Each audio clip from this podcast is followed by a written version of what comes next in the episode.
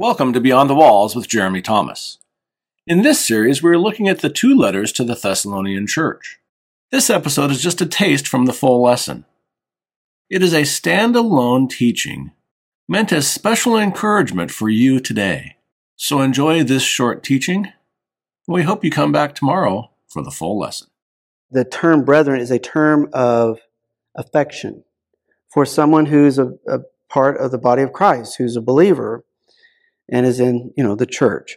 So we don't want you to be uninformed brethren. In other words, it's very important for Christians to have knowledge. We don't want to be uninformed. Doctrine is important. So, and doctrine is just a word that means teaching. So there's nothing complicated about it. We need to have teaching and we need to get it from God's word. And he's now going to instruct them from God's word about, he says in verse 13, those who are asleep asleep. Actually, every time I've read this passage for many, many years, I always think of uh, is it Cinderella? Or is it Snow White? Snow White. Thank you. Snow White. Sorry, I get my Disney movies.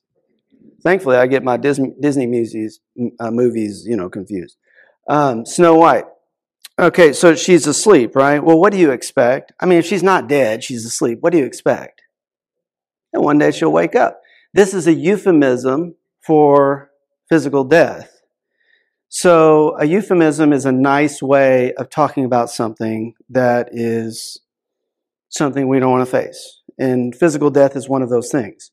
So, if we say that so and so is just asleep, it actually can be somewhat comforting because it carries with it the connotation of waking up, like Snow White. So he doesn't want them to be uninformed about those who have fallen asleep. That is, who will eventually one day wake up. And the reason he says at the end of verse 13 is so that you will not grieve as the rest who have no hope. So it's related to grieving. And when we lose a loved one, grieving refers to the distressing, sad state of our human spirit. Um, that can take place, of course, when we lose, you know, a loved one. And it's because of the separation. We, we build a bond with people in this world. You uh, grow up as young children, you have your friends that you form relationships with. A lot of these friendships fall away, don't they? Some of them last. At some point, you usually you meet, you know, your husband or wife, and this becomes your closest relationship. And it's a bond that develops and is like glue, you know, for you're glued to this person for maybe 30, 40, 50, 60 years. So that if you lose this person, there's this separation. The you know, the Lord said when you marry someone, a male and a female, right? The two become one flesh. So when that separation occurs at physical death, it's like a part of you is gone.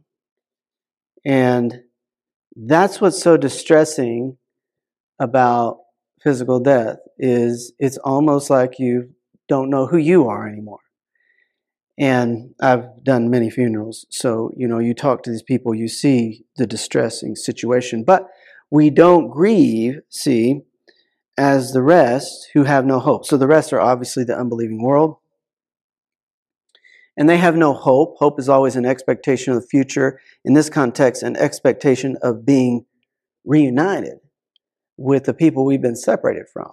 That's what this verse is all about. So if we have hope, unlike the rest, then our hope has got to be related to being reunited with them.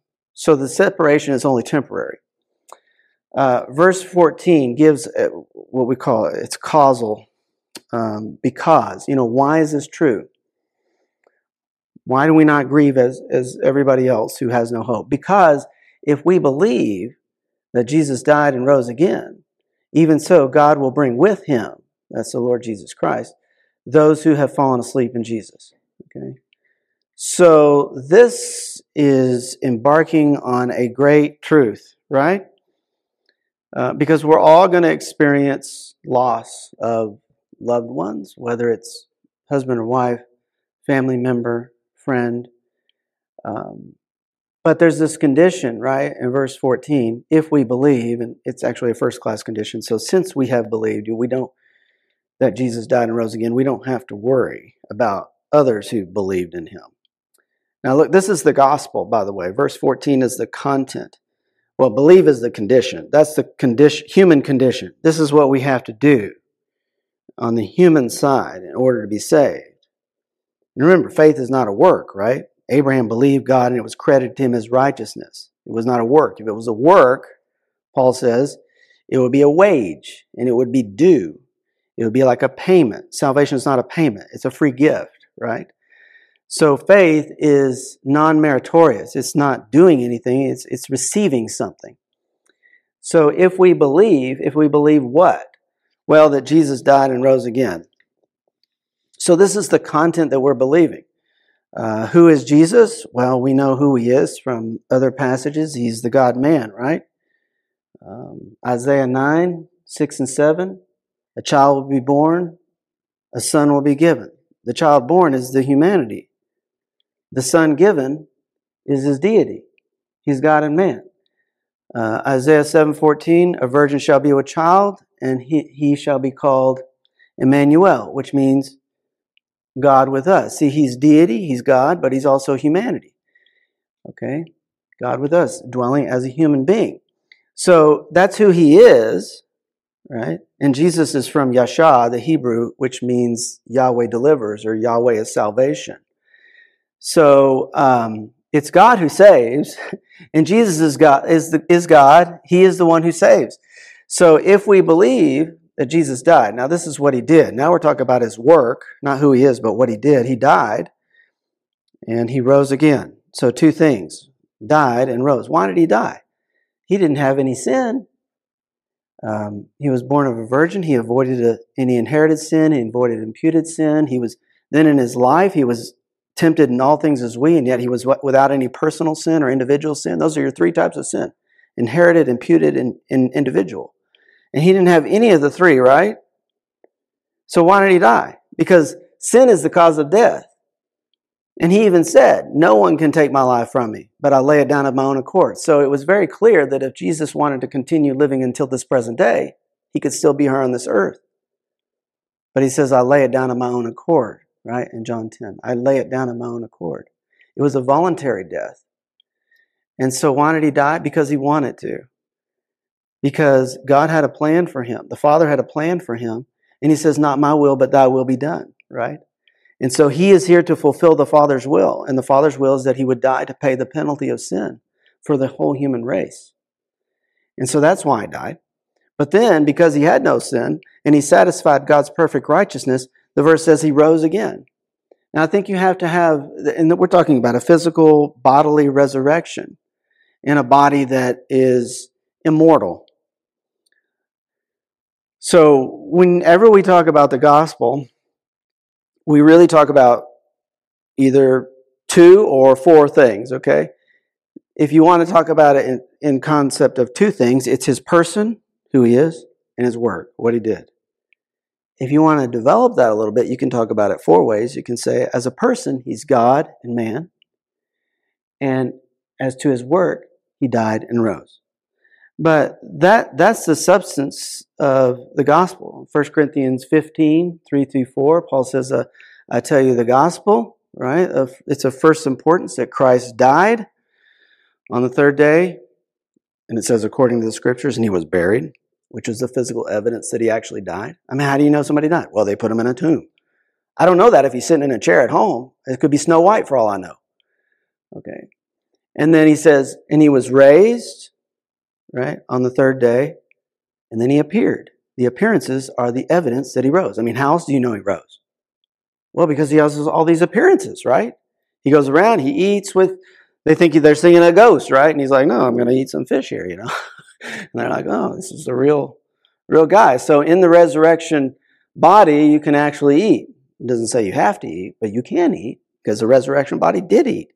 The point, though, is that the fundamentals of the gospel in 1 Corinthians 15, 3 through 4 are who Jesus is, as God and man, and what he did. He died and rose. And see, if you believe that, see, then even so, verse 14 says, God will bring with him those who've fallen asleep in Jesus. Um, well, if God's going to bring with him these people who believe that, then let me ask you a question. Where are the people who have died who believe this right now? Where are they?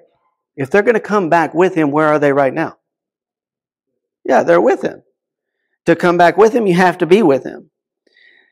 You know, people wonder, well, what happens when you die? You know, well, to be absent from the body, 2 Corinthians 5, is to be present with the Lord. Thank you for listening to this lesson from the epistles to the Thessalonians. Jeremy has a companion book to this study available on Amazon for purchase. You can find the link in the description below. You can also find out more information on Jeremy's website, beyondthewalls-ministry.org. We thank you for joining us today, and we hope that you found this lesson useful, informative, and encouraging. Because our desire here at Beyond the Walls is for you to grow in your faith, your love of God, and therefore to have a more joyful, abiding life in Christ.